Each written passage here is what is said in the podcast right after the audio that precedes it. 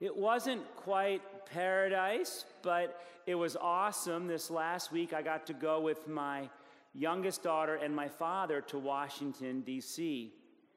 And one of the things we did was we went to the Martin Luther King Jr. Memorial. This is about 15 years old, so some of you may not have been there yet, but it's really well done. There's this uh, amazing, very majestic uh, sculpture of Martin Luther King hewn out of stone. And then along the wall, they have these quotes uh, chiseled into the stone that, that he had said over his lifetime. And they're all very moving. But my father asked me, he said, Rob, you know, which, which one of these really is, is hitting you? Which one is, is your favorite? And I said, wow, you know, they're all so, so amazing. But, but this year, and I pointed to one, and, and the one that really resonated with me, it said, I am convinced that unarmed truth and unconditional love will have the last word in the universe. Again, it was, I am convinced that unarmed truth and unconditional love will have the last word in the universe. And, and there was something in me that just so deeply resonated uh, with, with that. Today, we hear this word of the cross that today you will be with me in paradise. And I played with the Old Testament reading there for you so that you could hear that, that linguistically, when the Bible talks about the Garden of Eden, it actually uses the word paradise. And so there's a, so there's a really good chance that when Jesus is talking about paradise, he's, he's not talking about Mai Tais on a beach. He's talking about the garden and the way that God intends for life to be the way that God intends for us to be in harmony with creation, in harmony with each other, and ultimately in faith and harmony with our Creator. That, that this is the way that, that life is intended to be. And I think all of us know that because when, when we see when we see unarmed truth and we, we see unconditional love breaking forth. And we see those moments of just beauty where everything is good and whole. It does something to us, it, it begins to resonate in us. And it's as if, as humans, we have a natural resonant frequency. And when we, we sense that peace and that, that goodness of God breaking in, that paradise, our, our hearts begin to move and our spirit is stirred.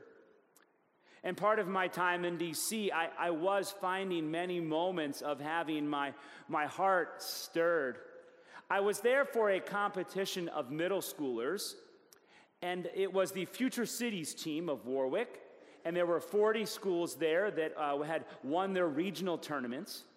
And these uh, kids from all of these schools had researched and then designed and built a model of a city 100 years from now.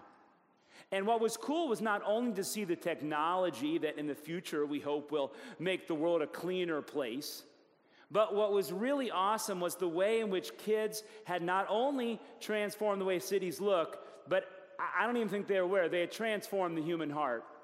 Because none of these cities had any like missile shields or military bases it was, you know, humans got along really well. So, so if this, those kids have anything to say about it, the future looks really, really good.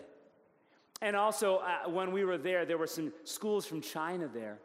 And right now, our, our governments are really starting to be at odds, and there's even fear about war over Taiwan. But but the kids from China and the kids from the United States, they were just happy to, to share their ideas and their excitement about their cities and, and tell about what they had dreamed of, of what the world could be like. They wanted to build a future together. And it was so good to, to see that, again, giving, giving us all some hope that, that unarmed truth and unconditional love are, are at work in this world and might have the, the last word. And so, again, I was uh, caught up in feeling like I was getting glimpses of some paradise there. But, but that wasn't the only part of our time in, in D.C. Eh, that was not our only time. That was, that was not all that we saw.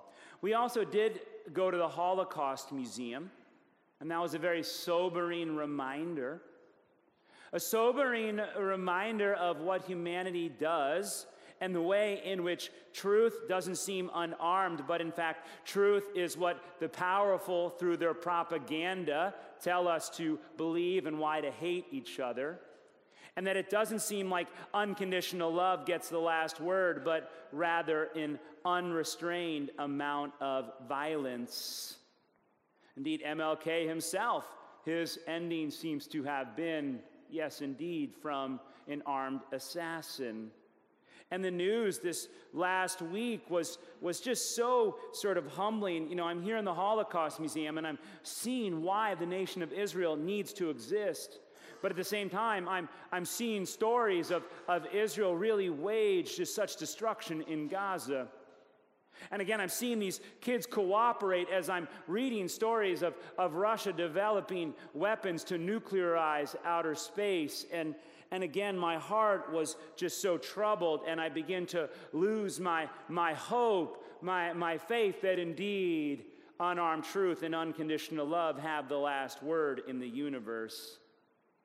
Well, to sort of top it all off, we had taken the metro into DC. We wanted to be future city. We didn't want to drive, we wanted to take the metro. So we took the red and the green line, and we felt so sophisticated and got out to the parking lot to drive home. And we went to the long term parking, and my dad's car was nowhere to be found. She started panicking, you know, and we, well, I'll make a real long story short. It turns out my dad owns a Hyundai Elantra, and Hyundai Elantra is a TikTok craze right now because it is easy to hotwire. And it turns out that uh, somebody had smashed a window, tried to start the car, wasn't able, and the police had then towed it to an impound lot. So, this was the ending of our joyous time of all about the future possibilities and what the future city could look like.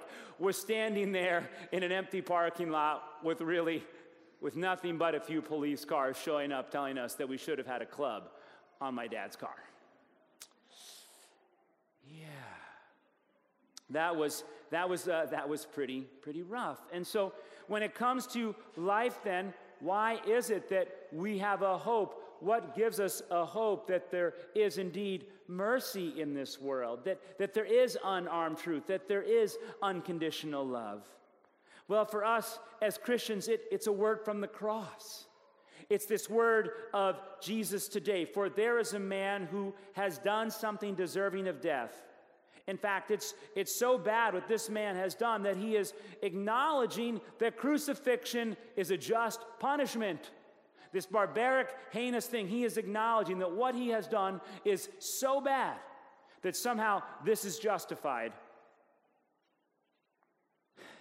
But he cries out in mercy and in faith, and, and he says to Jesus, Jesus, remember me when you come into your kingdom.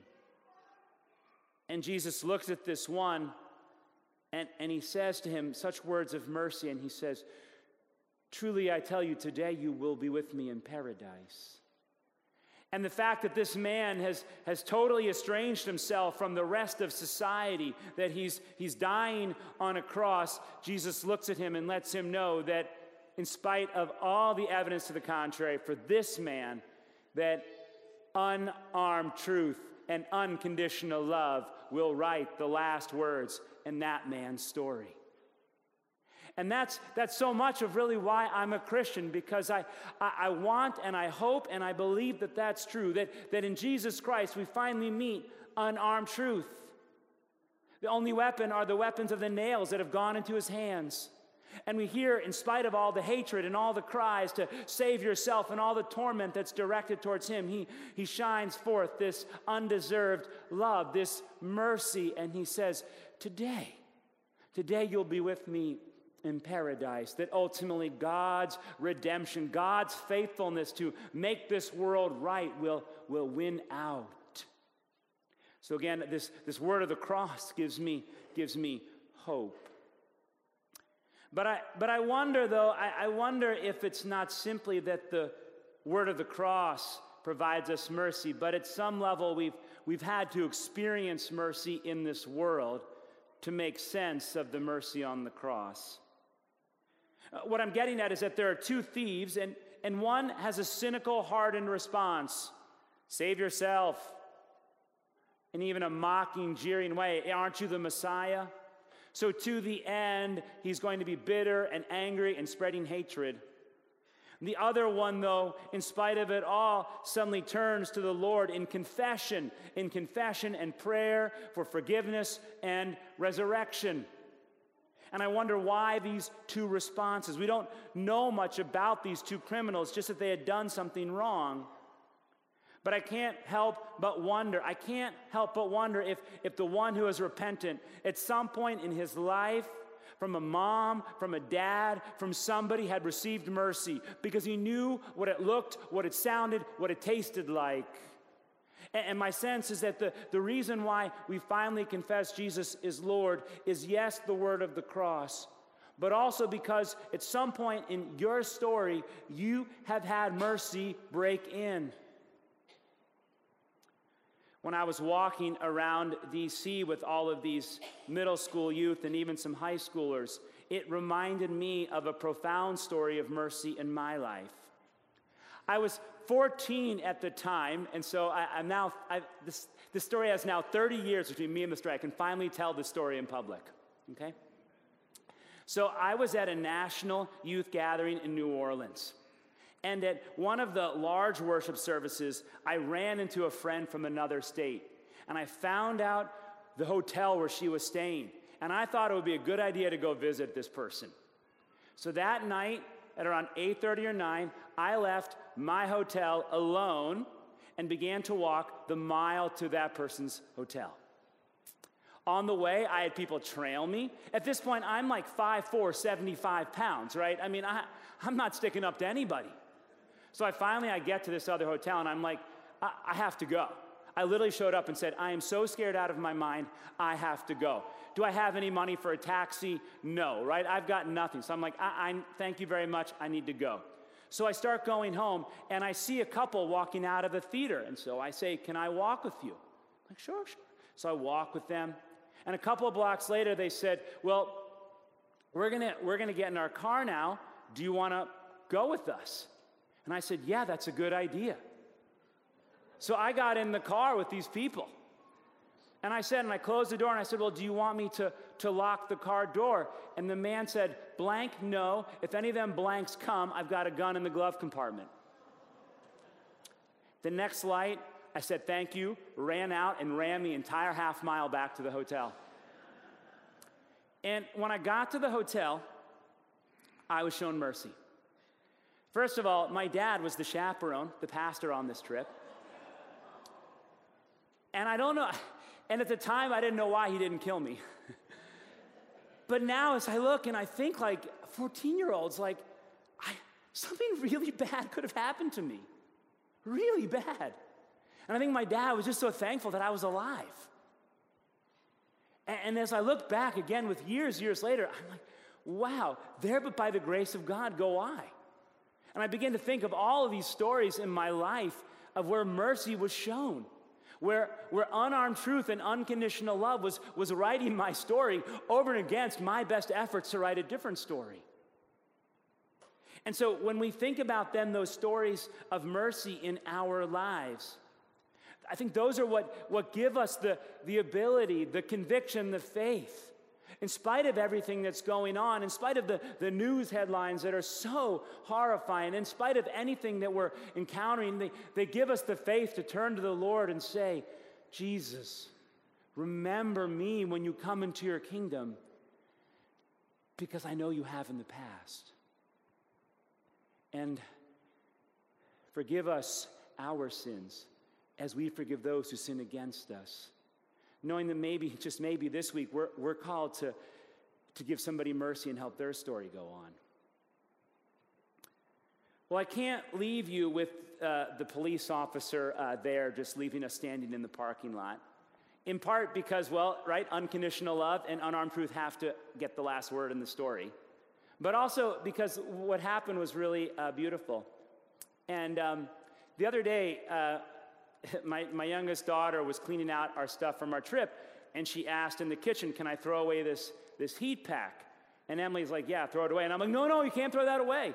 And they kind of look at me like, It's just like, you know. Turns out that when uh, we were in the parking lot, by then the sun was, was starting to set and it was getting cold. And the police officer, police officer Alvarez, um, was helping us And he went back in the car and he just got out heat packs for, for me and my daughter. And he really, you know, it wasn't just standard policing protocol. He really looked at us and realized that we were just in this cold parking lot and he wanted to do something for us. And lo and behold, of course, then some other people would redirect their routes back from DC and would pick us up. So maybe, just maybe, in this story of broken glass and violence, that somehow unarmed truth and unconditional love, even there, they were writing part of the story too. And so I'm curious what in, in your life are the, the little heat packs?